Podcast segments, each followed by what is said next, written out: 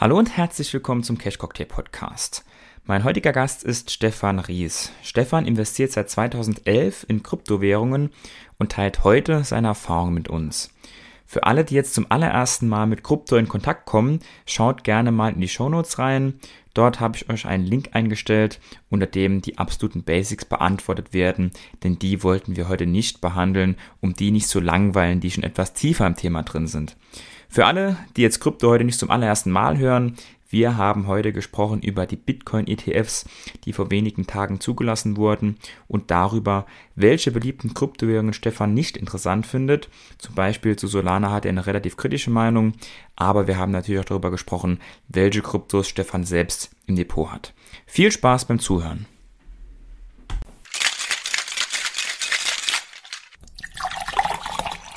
Stefan, vielen Dank für deine Zeit. Ähm, ich kann dir schon mal sagen, aufgrund der aktuellen Zeiten rund um Börse und im Krypto war es so, dass wir sehr, sehr viele Fragen auch bekommen haben zur Thematik. Ähm, wir versuchen natürlich möglichst viele abzuarbeiten, auch für alle Fragensteller. Ich habe aber versucht, ein paar auch zusammenzufassen. Teilweise war das auch sehr ähnlich. Ähm, teilweise war es natürlich auch das Gleiche aber dass ihr da Bescheid wisst. Es gibt ja auch Podcast-Folgen, da kann ich quasi alle Fragen mit abarbeiten. Aber aktuell, weil das Thema Bitcoin und Krypto so beliebt ist wie seit ja, ein, zwei Jahren nicht mehr, gab es da wirklich extrem viele Fragen. Ich würde dann direkt mit der ja, allgemeinsten Frage quasi starten. Warum, Stefan, sollte man überhaupt in Kryptowährungen investieren? Hm. Ja, ich, ich merke dieses Interesse auch auf meinem Kanal extrem gerade. Ähm, und es ist auch schön zu sehen, dass man so ein bisschen erwacht in das Thema rein, äh, weil es ein wichtiges Thema ist, finde ich. Warum sollte man ähm, sich damit beschäftigen oder investieren? Ähm, für mich hat es zwei Aspekte. Das eine ist der Aspekt Sicherheit. Das klingt erstmal ein bisschen komisch. Wenn man Krypto hört, denkt man ja, das ist hochspekulativ und so weiter. Aber im Endeffekt, wenn man sich die Technologie anschaut, ist es ja so, dass ich zum Beispiel, nehmen wir das ganz einfache Beispiel Bitcoin, kennt fast jeder wenn ich Bitcoin habe, äh, kann ich dir das zum Beispiel äh, jederzeit senden, solange ich Internet und ein Gerät habe. Und ähm, das kann ich mit allem anderen irgendwo nicht. Also ich habe zum Beispiel eine Kreditkarte dabei ähm, gehabt von, von ein paar Monaten und die hat irgendwie nicht funktioniert. Dann hatte ich noch drei Euro äh, in Bar dabei und das war echt irgendwie ein blödes Gefühl. Und wenn ich halt Krypto habe, ich habe tatsächlich immer so ein, 200 Euro in Bitcoin auf meinem Handy drauf, äh, dann gibt mir das eine Sicherheit, zu sagen, hey, ich kann das jederzeit versenden. Ich finde bestimmt immer jemanden, dem ich, den ich eine halbe Stunde voll quatsche äh, und der dann weiß, was das ist und mir das gegen Bargeld tauscht. Und ähnlich sehe ich das äh, als Investment. Also ich sage, ich habe da eigentlich eine krisensichere Währung, wenn ich so will. Also ja, die ist mal mehr und mal weniger wert, ist natürlich sehr volatil. Äh, aber das ist, glaube ich, ein Mehrwert, äh, den vor allem Bitcoin hat, dass ich ähm, dort ein ähm, nicht zensierbares äh, weltweit gültiges ähm, Zahlungsmittel habe. Nicht in jedem Shop natürlich, kannst es äh, nehmen, aber ich könnte jetzt äh, eine beliebige Summe in ein beliebiges Ausland praktisch mitnehmen und sagen, ich kann das dort gegen die Landeswährung, gegen eine Immobilie, ein Auto oder sonst irgendwas tauschen. Und ähm, ja, versuch mal mehr als 10.000 Euro in Bar oder in irgendwas anderem mit in ein Flugzeug zu nehmen. Ähm, das ist dann nicht so einfach. Also das ist, glaube ich, ein Ding. Und äh, generell ist Krypto für mich eine komplett neue Finanztechnologie, äh, die viel besser und effizienter ist als das, was die Banken seit 50 Jahren machen. Ähm, denn ehrlicherweise, wo war denn da mal der große Innovationsdruck in dem Bankensektor? Ja, da ist ähm, äh, eben teilweise noch Software äh, im Einsatz und absolut ineffiziente Prozesse. Und Krypto macht es ganz anders. Und das, was dort oft als komplex wahrgenommen wird, ist meistens ehrlicherweise die Komplexität mit dem bestehenden System zusammenzuspielen. Äh, denn wenn alles auf Krypto basieren würde, wären viele Dinge viel, viel einfacher als heute. Ähm, ich nehme immer das Beispiel her mit einem Pfandautomaten. Ja, der, der könnte mir zum Beispiel einfach das Guthaben in, in Bitcoin oder einer anderen Kryptowährung äh, auf mein Wallet aufs Handy drauf buchen. Äh, da muss ich den nicht mit einem Kassensystem integrieren, ähm, was teuer ist. Das ist ein IT-Integrationsprojekt. Ähm, treibt alles die Kosten hoch. Ja. Also ich könnte praktisch äh, das Buchgeld, was so in der Buchhaltung umherschwirrt, äh, könnte einfach digitales, echtes Geld sein. Dann brauche ich keine zwei Systeme. Also du siehst schon, ich, ich kann da lange reden. Im Endeffekt ist es für mich ein besseres Finanzsystem und ich glaube, äh, dass, dass viele Leute über die nächsten Jahre erkennen werden, dieses Finanzsystem nutzen werden, weil es einfach besser funktioniert. Und ähm, da ja vor allem Bitcoin limitiert ist, ähm, muss eigentlich zwangsläufig der Preis steigen, wenn, wenn das so kommt. Deswegen finde ich so eine spannende Anlage. Du hast den Vergleich zum klassischen Bankenwesen kurz angesprochen. Das ist aktuell ja auch noch mal mehr Thema wegen den Bitcoin-ETFs, die vor wenigen Tagen in den USA zugelassen wurden. Natürlich auch sehr viele Fragen dazu, logisch. Vielleicht kannst du uns da mal etwas mitnehmen. Ähm, ist jetzt schon ein bisschen Kapital auch reingeflossen. Was erhoffst du dir da zukünftig davon? Ist das für dich jetzt eher Hype? Ähm, vielleicht aktuell bisschen viel sogar? Oder ähm, ja, findest du das extrem wichtig und gut? Weil es gibt ja auch Kryptoanhänger, die sagen, hm, ich hätte lieber eigentlich, dass die klassischen Banken da überhaupt die Finger davon lassen, die Vermögensverwalter. Wie ist deine Meinung dazu? Mhm. Ja, sag mal, diese, diese Bitcoin-Maximalisten, die sind ja eher so, ähm, am besten schalten wir die ganzen Banken ab und macht, jeder macht nur noch Bitcoin. Ähm, ich bin generell niemand, der so ein Schwarz-Weiß-Denken hat. Ich denke, es ist alles, äh, alles wickelt sich irgendwie vernünftig in so einem Graubereich ab. Du wirst nie nur das eine oder nur das andere haben. Und ich glaube, im Moment ähm, sind wir in einer Phase, wo einfach diese äh, Technologie mehr und mehr zum Einsatz kommen kann, wo wir einfach, wie gesagt, im Finanzsystem damit Prozesse vereinfachen, verbessern, vergünstigen könnten, äh, wenn die Banken das dann mal erkennen und das nach und nach einsetzen. Und der ETF ist so, so ein Instrument äh, für die Anleger natürlich, also hier ähm, in, den USA vor allem, äh, für die Anleger natürlich interessant, äh, weil sie dann ganz einfachen Zugang bekommen zu Bitcoin. Also ich muss mich mit dem Thema Wallet und so weiter gar nicht auseinandersetzen. Ich kaufe das einfach an der Börse und äh, im Endeffekt kauft der Vermögensverwalter im Hintergrund für mich dann Bitcoin klar, das ist nicht die Idee der Sache, weil, weil dann habe ich natürlich wieder jemanden, äh, dem ich das in die Hand gebe, dem ich da vertraue, dass der das richtig macht und die Bitcoin dann auch, äh, wenn ich sie mal verkaufen möchte, noch da sind. Ähm, das kann ich natürlich als Krypto-Enthusiast, ähm, äh, kann ich das selber, ja, und mit, glaube ich, viel, viel weniger Risiko, als wenn ich das irgendjemandem äh, in die Hand gebe zur Verwaltung. Nichtsdestotrotz äh, finde ich diesen super wichtigen Schritt aus zwei Gründen. Erstens, ähm, rutscht damit vor allem der Bitcoin ähm, von diesem äh, ja, das ist nur für Kriminelle, ähm, das hat ein riesen Umweltproblem und und und. Da gibt es eine ganze Reihe an äh, Argumenten gegen Bitcoin, gegen Kryptowährungen, äh, die man vom Nachbar, vom Onkel, vom Kollegen hört, äh, die sich natürlich überhaupt nicht wirklich damit auseinandergesetzt haben. Ähm, wo jetzt, glaube ich, so, äh, so eine kleine Glocke klingelt und sagt, ups, Moment mal, äh, vielleicht habe ich das Thema doch unterschätzt. Und sicher einige sich damit einfach mehr auseinandersetzen, äh, sich da tiefer reinarbeiten. Und ehrlicherweise, ich kenne niemanden, der wirklich das verstanden hat und danach immer noch null Krypto besitzt. Ja, also wer das wirklich verstanden hat, äh, der ist auch investiert, meine Erfahrung. So, das heißt, da dürften wir auf jeden Fall einen Zustrom sehen, einfach ähm, aus dieser aus dieser Medienpräsenz heraus.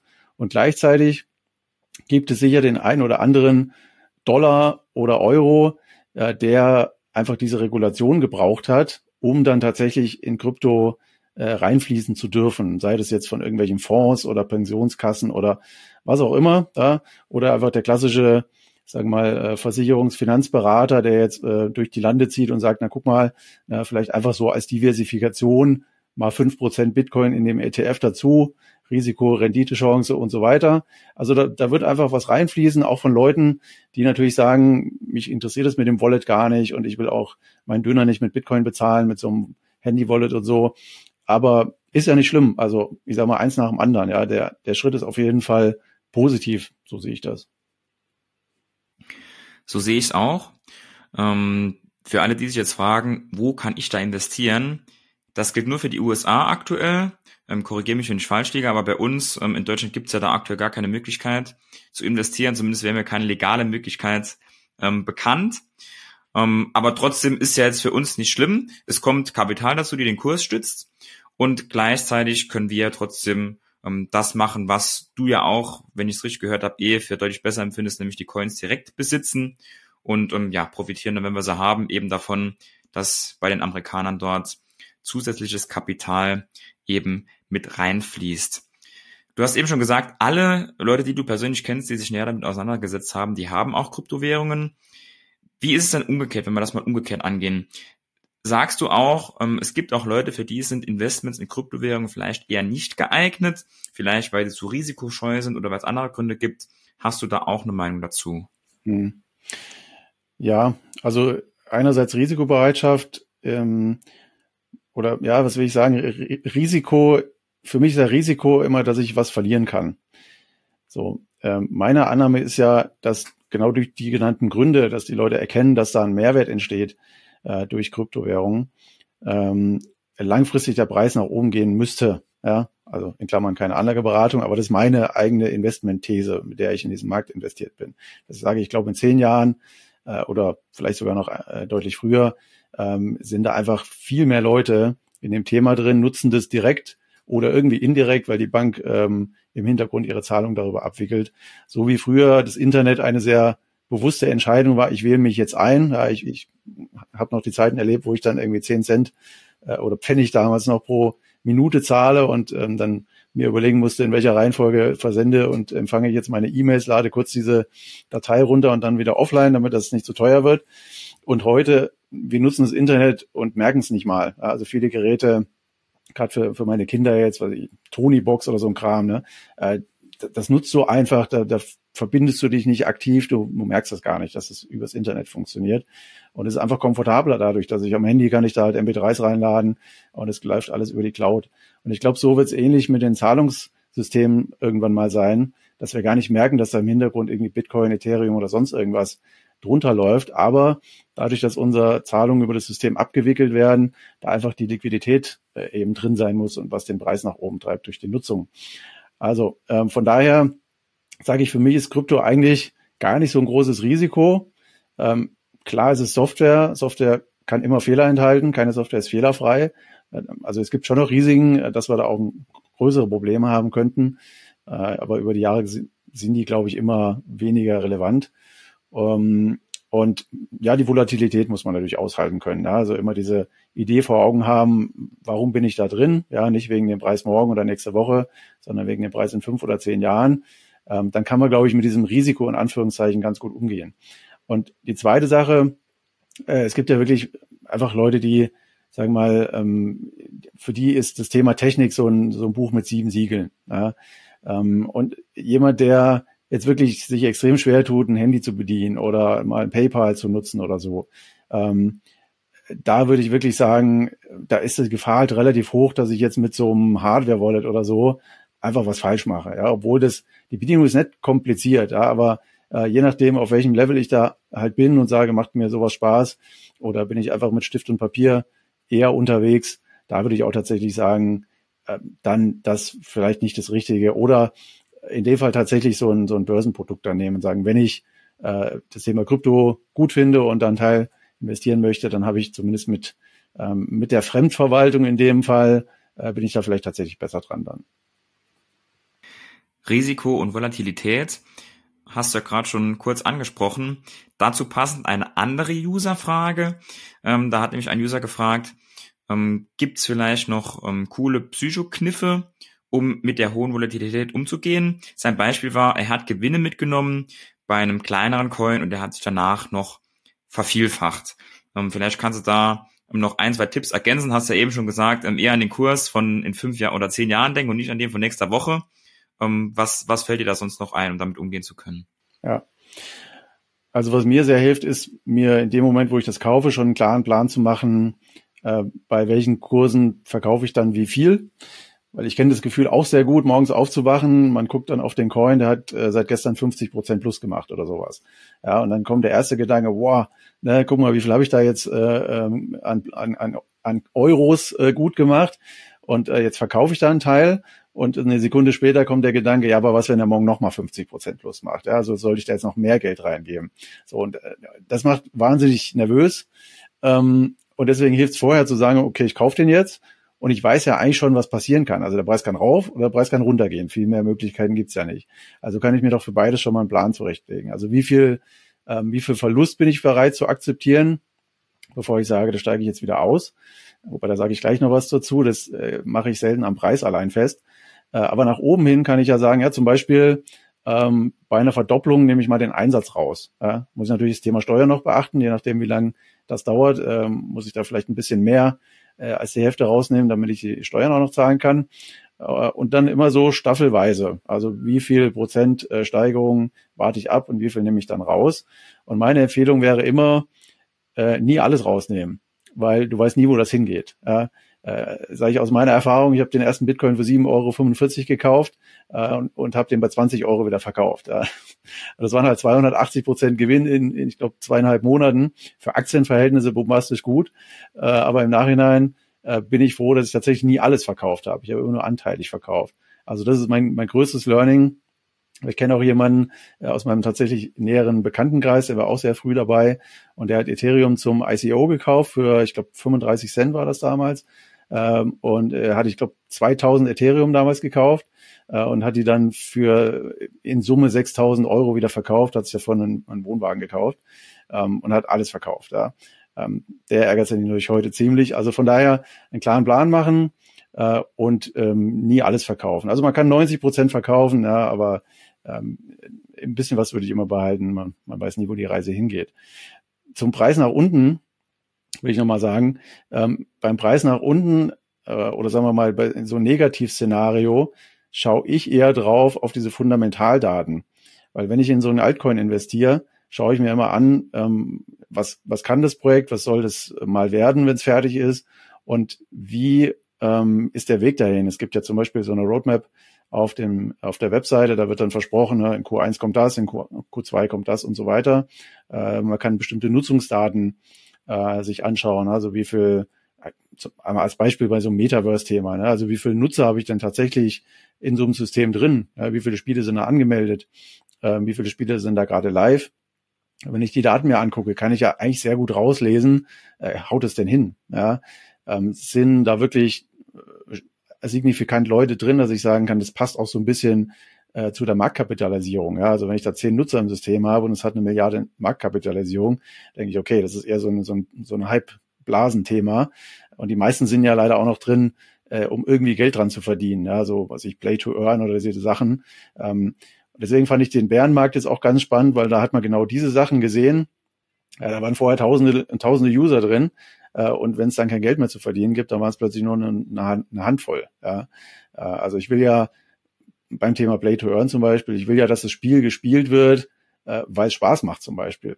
Und nicht nur zum Geld verdienen, weil jeder, der Geld verdient, zieht natürlich erstmal Kapital aus so einem Projekt raus, ähm, so dass es dann irgendwann kollabiert, höchstwahrscheinlich. Also die Fundamentaldaten, die, die sind halt wichtig für mich zum Monitoren, wo geht die Reise hin, werden, wird die Roadmap eingehalten und ähm, ja, ich war auch schon im Projekt drin, da habe ich das dann erkannt, ähm, dass das wohl vor die Wand fährt äh, stand gerade schon irgendwie 40, 50 Prozent im Minus, habe das dann trotzdem verkauft. Und das sieht natürlich kein Charttechniker, äh, weil zwei Wochen später haben die dann bekannt gegeben, sie stellen das Projekt ein. Und da war natürlich äh, von jetzt auf gleich minus 95 Prozent im Preis. Ja, das, das sieht man halt an keinen Chart. Das, das ähm, da habe ich halt in dem Fall an den, an den Fundamentaldaten, Fundamentaldaten erkannt. Also die Geschichte mit dem Wohnwagen ist auf jeden Fall eine der beeindruckendsten, die ich in dem Kontext gehört habe. Ich bin jetzt auch schon ein bisschen länger bei Kryptowährungen dabei und um, ähm, als ich meine erste Ethereum-Position gekauft habe, da war Ethereum, glaube ich, knapp über 100 Euro. Und ähm, ja, da denkt man natürlich auch noch ein paar Mal dran zurück, okay, damals 100 Euro hätte ich auch doch ein bisschen mehr kaufen können. Ja. Aber ähm, für 35 Cent, das ist natürlich äh, richtig krass. Ähm, das gehört natürlich eben auch dazu, da entspannt zu bleiben und nicht hinterher zu trauern. Aber das fällt auch mir äh, ab und an noch, noch schwer. Ähm, das, das kann ich gut nachvollziehen, dass man da ab und zu zumindest mal so ein bisschen mal mit sich hadert. Wenn es dann um größere Summen geht, ist das, denke ich, mhm. auch ganz verständlich und menschlich. Ähm, genau, eine weitere Userfrage, die da sehr, sehr gut dazu passt. Du hast ja gerade schon was zu Infos gesagt, denn die Userfrage ist, woher holst du dir denn die Infos bei Altcoins und kleineren Projekten über Entwickler, Hintergrund und so weiter? Du hast ja gerade schon kurz gesagt, auf was du schaust, aber wo guckst du da? Auf den Webseiten mhm. der Projekte selbst oder gibt es da auch neutrale Seiten, wo man das gut vergleichen kann? Nehmen wir uns da mal ein bisschen mit. Ja, tatsächlich primär äh, bei, bei den Quellen, wo es entsteht. Also es gibt ja auch noch Seiten wie jetzt Messario oder, oder diese, die so ein bisschen da ähm, nochmal ein, ein Level drüber sind und wo ich, wo ich dann über verschiedene Projekte News und äh, Updates und so weiter aggregiert bekomme.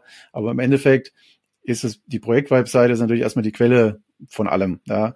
Äh, Projektwebseite, Twitter, ähm, was ich mir auch gerne anschaue, ist einfach die, äh, das Team. Also was sind es für Leute? Ja, haben die äh, ein gewisses Branchen-Know-how? Sind die überhaupt bekannt? Sind die irgendwo auf LinkedIn? ähm, kann ich mir dann Eindruck machen, kann ich vielleicht mal ein Interview angucken ähm, mit, äh, mit da irgendeiner führenden äh, Person in dem Projekt. Umso ich sag mal, ich, ich fühle mich so, ich versuche mich zu verhalten wie so ein, wie so ein Venture Capital Analyst, ja, oder Investor. Das sage ich, ich investiere jetzt in diese Idee, die die da präsentieren. Ja, oft ist es ja am Anfang nur eine Idee, die dann in die Umsetzung geht oder ist schon teilweise umgesetzt. Und dann möchte ich natürlich erstmal sehen, traue ich dem Team das zu? Und dann muss ich erstmal einen Eindruck kriegen, wer ist denn überhaupt das Team? Ähm, weil es ist ja leider so, dass, dass natürlich die Entwickler in diesem Blockchain-System, ähm, sagen wir, wenn die starten und das Projekt wird gut angenommen und die, äh, die, die verkaufen diese Seed-Runden und so weiter, äh, dann, dann liegen ja da oft schnell mal Dutzende Millionen oder mehr. Und äh, das kann natürlich dazu führen, dass, dass die Motivation von so einem Team rapide sinkt, äh, dann, dann noch wirklich was auf die Strecke zu bringen, wenn, äh, wenn halt die Taschen so relativ voll sind. Ähm, das, das ist natürlich anders als jetzt beim klassischen Startup, wo ja erst Geld reinkommt, wenn ich was Nützliches zum Verkaufen habe. So, deswegen ist mir es am liebsten, das Team hat schon mal was gebaut, äh, was funktioniert hat. Ja, das ist dann ja nicht ein Erfolgsgarant, aber erhöht die Wahrscheinlichkeit enorm, dass das nächste vielleicht auch äh, dass auf jeden Fall irgendwas rauskommt. Ob es dann erfolgreich wird, ist die zweite Sache, aber dass die nicht einfach nach dem Seed-Verkauf halt einfach aufhören und sagen, ja, schön, jetzt haben wir 30 Millionen, ist ja auch gut. Ne? Ähm, also das sind so die Sachen, wo ich gucke und auf der Webseite, wie gesagt, da steht viel, das White Paper gibt ganz viel Aufschluss, wenn man weiß, wie man das liest. Äh, weil erstmal, es klingt immer gut, ja, aber man muss eigentlich zwischen den Zeilen lesen, ähm, was wird hier eine wirklich nützliche ähm, Sache gebaut oder ist vielleicht das Problem, was gelöst wird, eigentlich nur äh, erfunden worden dafür, äh, dass man, dass man es dann lösen kann. Ja, also im Endeffekt wollen wir ja auf dem System Nutzer haben, äh, die dann entsprechend ja, eigentlich wie, wie bei einer klassischen Company auch. Äh, irgendwo, irgendwoher muss das Geld ja kommen, was ich verdienen will mit dem Coin. Ja. Und wenn, wenn wir da keine echte Nutzung und keine echten Nutzer drauf haben, dann ist das nur so eine, so ein Halbzyklus im Endeffekt. Eine ganz kurze Pause an dieser Stelle, denn ich möchte dir den Sponsor der heutigen Folge vorstellen. Und das ist Investui. Wenn du dich jetzt fragst, wer oder was ist denn Investui, dann hast du vermutlich unsere letzte Podcast-Folge noch nicht gehört. Bei Investui geht es um das Investieren mit Markteffekten und genau das war auch das Thema der letzten Folge. Also, falls du die Folge noch nicht gehört hast, leg sie dir am besten jetzt sofort in die Warteschleife und hör direkt nach dieser Folge rein.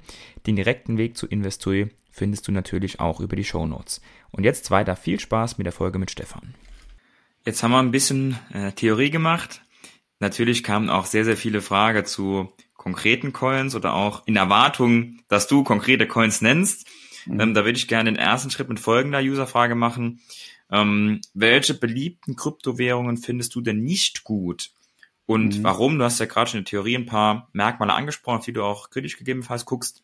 Kannst du da vielleicht noch zwei, drei Beispiele nennen von beliebten Kryptowährungen, die zumindest die, die aus der Szene kommen, aber auch schon kennen? Ja, also da, da würde ich mal ganz oben spontan XRP aufführen. Hm, warum mag ich XRP nicht? Es ist so ein zweischneidiges Schwert. Einerseits, ähm, also vielleicht für die, die sich jetzt gar nicht damit auseinandergesetzt haben, XRP ist im Endeffekt eine Blockchain-Lösung äh, zwischen Banken, ähm, ein, ein Bankenzahlungsabwicklungssystem, äh, ähnlich wie jetzt SWIFT äh, mit unseren IBANs und so weiter.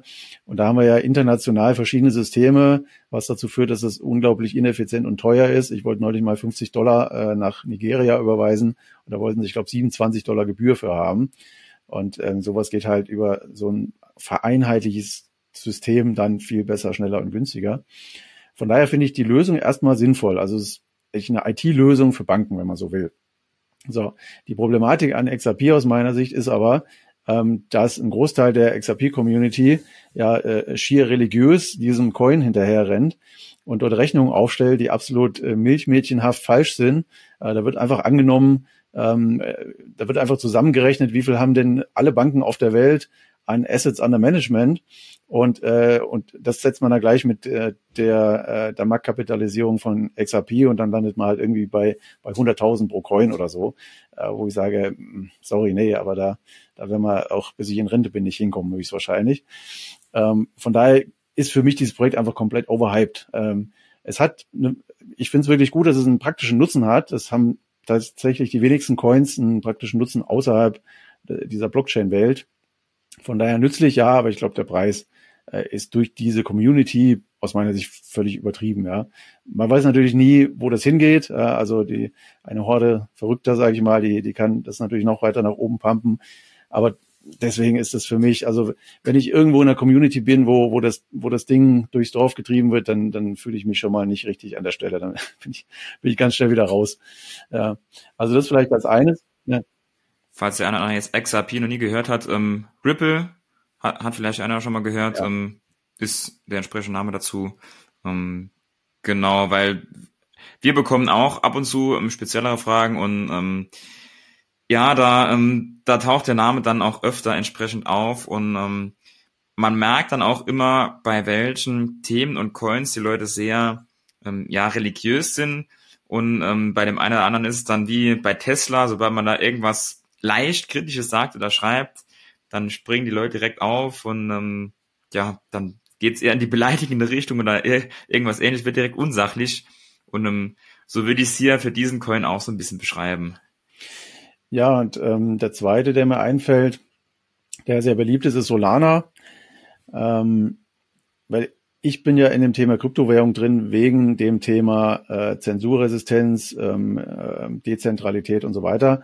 Und Solana ist halt ein überhaupt nicht wirklich dezentrales System. Also ja, es hat Eigenschaften, äh, es ist besonders schnell und und und, ähm, aber es ist halt sehr wenig dezentral. Und alle Projekte, die sehr wenig dezentral sind, die sind für mich eher weniger interessant, weil sie, glaube ich, eben auch nicht so eine, eine Evolution oder vielleicht sogar Revolution darstellen, wie jetzt ähm, die Erfindung von Bitcoin, äh, die ja einfach diese Dinge komplett anders löst als vorher.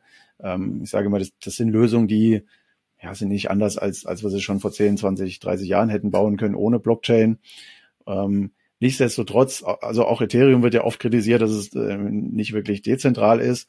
Äh, nichtsdestotrotz hat man natürlich äh, ein System da stehen, wo ich einfach jetzt, ähm, wo jeder auf äh, quelloffene Finanz-Apps programmieren kann, ähm, wo ich sagen muss, ja, hätte man auch ohne Blockchain haben können, hat aber damals keiner gebaut. Ja, also allein ähm, das Ökosystem, Dezentralität hin oder her, ja, ähm, ist schon was wert, finde ich. Ja, wie viel es wert ist, ist dann die Frage.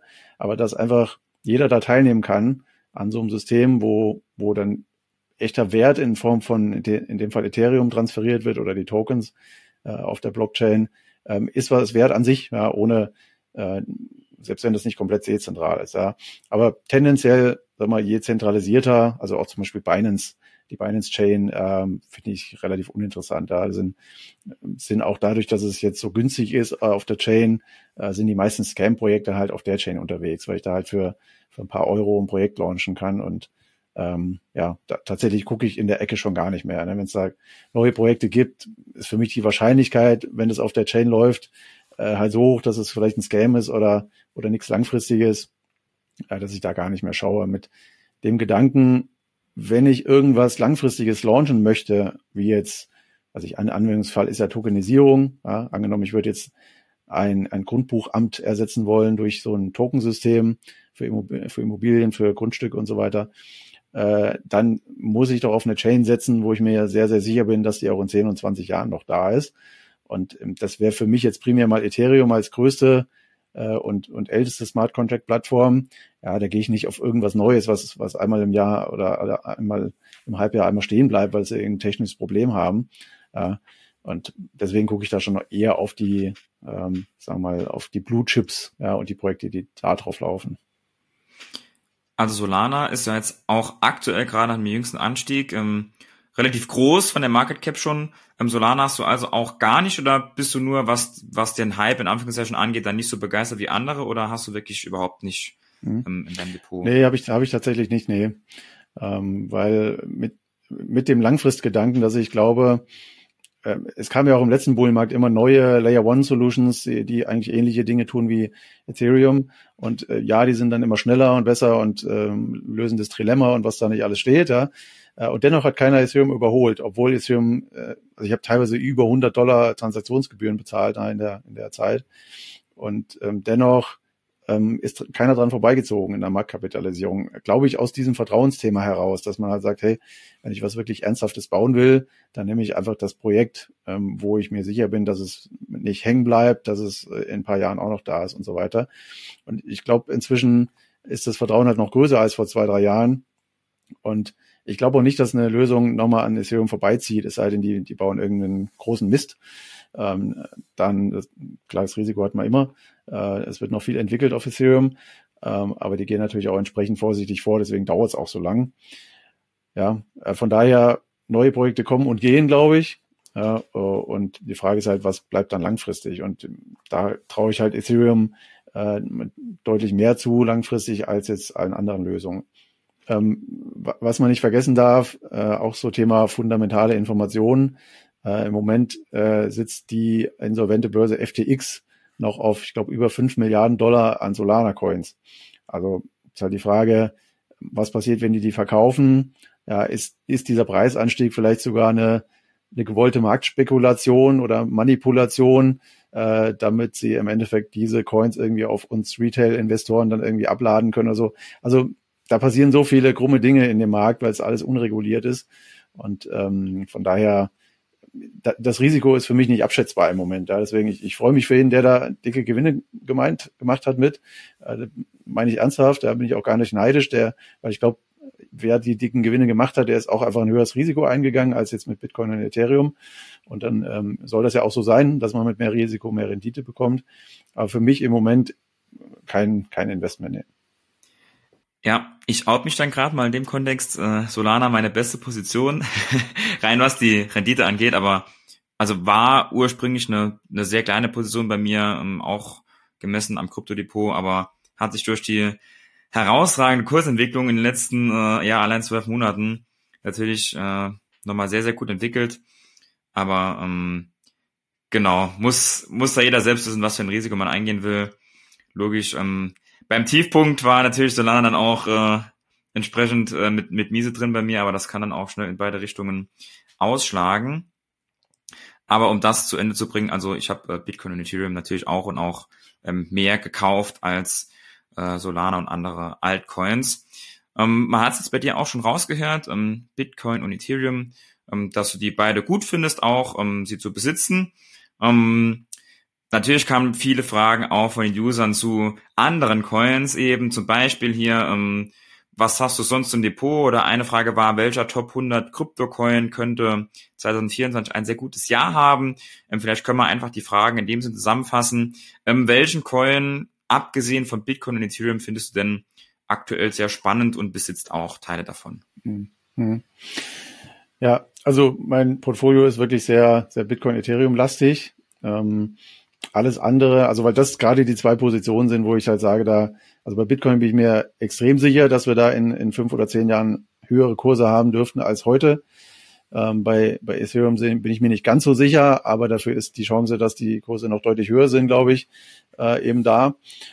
Ähm, bei einem anderen ist das für mich, das sind wirklich kleine, kleine Positionen. Also ähm, klein rede ich über 0,5, 1 Prozent von meinem Portfolio, wo ich in so äh, in so andere Sachen reingehe. Ich finde diese diese Top 10, Top 20 Coins äh, finde ich eher uninteressant, äh, weil zum einen ist da nicht mehr so viel Luft nach oben. Ich, ich messe das ja mal so ein bisschen an Bitcoin. Also ich, ich glaube nicht, dass äh, einer der Coins jetzt Bitcoin überholt oder ist extrem unwahrscheinlich. Äh, von daher, wenn man einfach guckt, ähm, irgendwas, was halt schon 10, 20 Milliarden Kapitalisierung hat, da, da ist einfach nicht mehr viel Luft nach oben. Äh, aber grundsätzlich bei Altcoins natürlich viel Luft nach unten potenziell. Äh, siehe Terra Luna und so weiter. Äh, von daher ist für mich einfach das Risiko-Rendite-Verhältnis da uninteressant. Wo ich reingehe, äh, mit, wie gesagt, kleinen Positionen, was ja aber, wenn das gut läuft, auch äh, sich aufs Gesamtportfolio durchaus bemerkbar macht. Ähm, dann vielleicht mit, weiß ich, fünf oder zehn oder zwanzig Prozent plus, wenn das richtig abgeht. Ähm, das sind Projekte, die ähm, schon gestartet haben, also nicht unbedingt jetzt ICOs, sondern die jetzt vielleicht ein paar Wochen oder ein paar Monate da sind, wo ich schon sehe, äh, das Team setzt auch um. Äh, das war jetzt rein nicht ein reiner äh, Verkauf einer Idee und dann sind wir weg, sondern da passiert auch was, ähm, wo ich so ein bisschen sehe, ja, ich bin nicht ganz am Anfang dabei, aber ich glaube, ganz am Anfang ist das Risiko halt auch absolut am größten, dass es halt schief geht oder einfach nur so ein, so ein Rugpull oder irgend sowas wird. Also ich will ein bisschen was sehen, dass da, dass da Futter kommt. Ähm, Marktkapitalisierung, sagen wir mal so 10 bis 50 bis 100 Millionen so um den Dreh. Das ist für mich so ein sehr, sehr interessanter Range. Und ähm, ja, dann gehe ich da mal rein. Was ich gerade interessant finde, ist eigentlich alles, was rund um Bitcoin passiert. Äh, also was da ja aktuell ist, zum Beispiel das Thema Bitcoin Ordinals, ähm, weil ich glaube, das halt angetrieben durch den ähm, durch den Bitcoin ETF und und ähm, jetzt gab es ja noch dieses Protokoll, dieses äh, Compute Everything on Bitcoin, ähm, dass Bitcoin, glaube ich, eines der Narrative sein wird, ähm, was wir in dem aktuellen oder kommenden äh, Bullenmarkt dann sehen. Und von daher finde ich alles spannend, was da sehr nah an Bitcoin gerade dran ist. Und gerade das Thema Ordinals, ja, da, da entstehen ja ganz viele neue Projekte, hauptsächlich Meme-Coins. Aber ähm, ja, da gucke ich mich so ein bisschen um und, äh, und bin da teilweise eben dann mit investiert. Muss ich natürlich jetzt nachhaken im Sinne der User-Frage. Jetzt hast du es natürlich schön erklärt, auch ähm, das Depot. Kannst du vielleicht noch ein, zwei Beispiele nennen, ich weiß, die User wissen es auch und für all die es nicht wissen, sage ich noch einmal natürlich auf keinen Fall jetzt da irgendwas blind nachkaufen, was der Stefan jetzt sagt, was er gekauft hat. Das wird auch keinen Sinn machen, denn gerade die risikoreicheren Sachen, nachher steht der Coin bei minus 80 Prozent und dann weiß der Stefan vielleicht oder hat vielleicht vorher verkauft und dann steht ihr da und habt ihr noch. Deshalb ähm, da irgendwie was blind nachzukaufen macht ähm, in den meisten Fällen keinen Sinn. Ähm, aber trotzdem, Stefan, würde ich gerne noch einmal ein, zwei Beispiele von dir hören für Coins neben Bitcoin und Ethereum, die du im Depot hast. Mhm. Ja, also beim, beim Thema Ordinals, wie gesagt, äh, gerade den, den Ordi, den finde ich ganz spannend, den, da habe ich eine Position, weil ähm, der läuft auf Bitcoin und damit mal grundsätzlich nimmt er die, die Sicherheit des Bitcoin-Netzwerks mit. Ähm, er ist äh, limitiert auch auf 21 Millionen, so wurde es eben definiert beim, beim Minting. Äh, und die sind alle schon gemintet, also da kommt kein, kein Supply mehr dazu. Und der Ordi steht so ein bisschen für diese ganze Ordinals-Technologie, weil es der erste Coin war. Ähm, er hat keinen Nutzen, ja, das ist natürlich erstmal schlecht, ja, aber von daher betrachte ich es eher so ein bisschen wie so eine Aktie, sage ich. Also wenn das Thema Ordinals ähm, äh, sehr gut läuft, dann müsste, so meine Annahme, ja, dieser Ordi-Coin auch ganz gut laufen. Und das hat sich ja bisher gezeigt. Also ähm, äh, ich glaube, eingestiegen bin ich da bei vier Euro oder so um den Dreh oder vier Dollar und der steht jetzt, glaube ich, bei rund 70, ja, also um den Dreh. Also da, ähm, da habe ich echt äh, schon ganz gut was mitgenommen. Können wir auch vorstellen, dass der noch weitergeht. Aber klar ist es, wie du schon sagst, ne, ein deutlich größeres Risiko als jetzt äh, Bitcoin, Ethereum oder, oder, oder die Top 10 Altcoins, ähm, hat aber halt ja auch mehr mehr Potenzial nach oben. Ne? Und ähm, ich sage ich sag mal, wenn, wenn mich Leute fragen nach einem Coin-Tipp, äh, mache ich extrem ungerne, weil ich genau weiß, die die sagen dann, äh, Stefan empfiehlt es und dann gehe ich da rein und ähm, und ich sage immer, ich rufe aber nicht an, wenn ich rausgehe. Ne? Also dann dann stehst du da und das Ding fährt vielleicht vor die Wand, wie ich vorhin auch sagte mit dem einen Projekt, wo ich das an den Fundamentaldaten halt gesehen habe. Äh, das muss natürlich jeder selber wissen. Also einfach die sag mal, das lernen oder üben, ja, vielleicht mit Spielgeld zu schauen, woran, woran erkenne ich denn sowas und um dann rechtzeitig wieder rauszugehen oder nicht zu gierig zu sein und auch mal Gewinne rauszunehmen, zumindest mal einen Einsatz rauszunehmen. Ja, das genau. Ansonsten ähm, habe ich tatsächlich äh, gerade nichts im Portfolio. Also ich bin nicht jemand, der jetzt wöchentlich irgendwie sein Geld in neue Altcoins umschiftet. Ähm, ich sehe selten richtig gute Chancen. Das fand ich eine richtig gute Chance. Ähm, dann gehe ich da rein.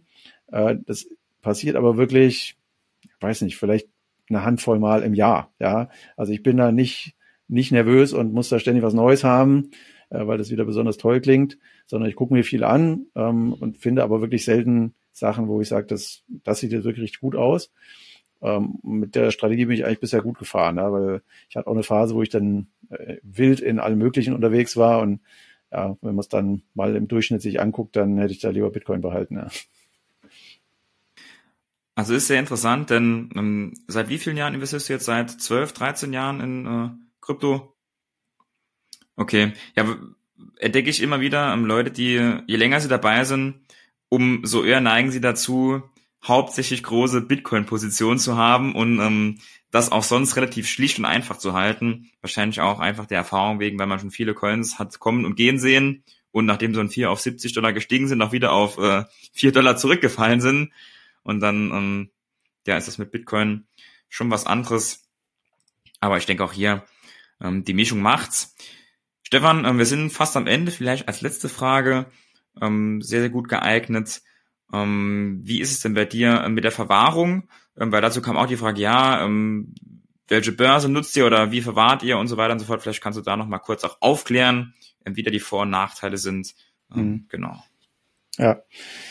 Also ähm, Börse sollte man natürlich gucken, dass man eine nimmt, die jetzt, ähm, sagen wir mal, die gängig ist. Also jetzt nicht irgendwas ganz Neues von, von irgendeinem äh, kleinen YouTuber, sondern äh, gängige Börsen sind für mich, äh, also ich nutze Kraken hauptsächlich. Die gibt's schon sehr lange, da gab's nie irgendeinen Sicherheitsvorfall. Äh, ich habe extrem gute Erfahrungen damit gemacht. Äh, auch was den Support angeht, da ist meine Überweisung hängen geblieben. Das haben die im Chat sofort gelöst. Das war dann quasi im Chat noch gut geschrieben worden und so. Also ich kann da wirklich nichts Schlechtes berichten über diese Börse. Und äh, gleichzeitig ähm, haben sie faire Gebühren, finde ich. Ja, also vielleicht gibt's noch irgendwo billiger, aber es gibt sicher mehr Börsen, wo es teurer ist. Also die kann man sich auf jeden Fall mal angucken. Ähm, muss man einfach schauen, was man da machen will. Ja, wenn man tradet, ist es vielleicht eine andere Börse, als wenn man jetzt einfach kauft und, und das dann langfristig liegen lassen möchte. Dann muss man durchschauen, wo, wo sind da welche Gebühren.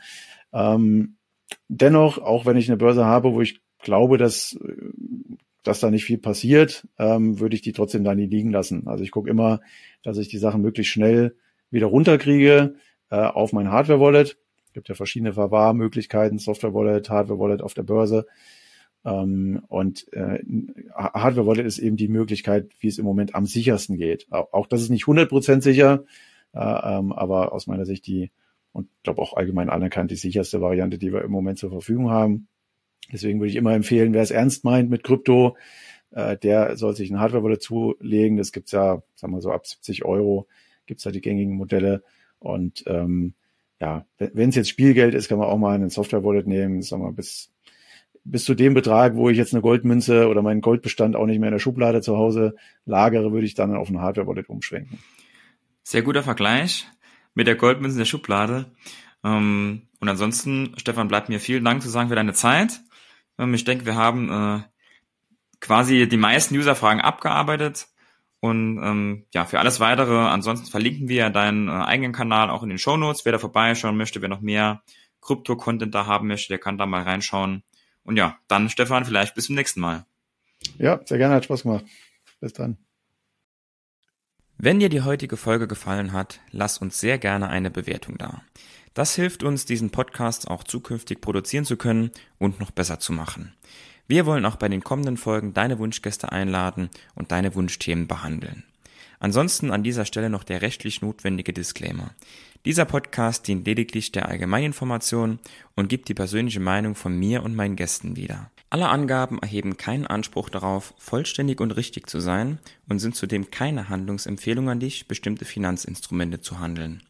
Wir sind also nicht verantwortlich, wenn du aufgrund unserer Inhalte Entscheidungen zu deiner Geldanlage triffst.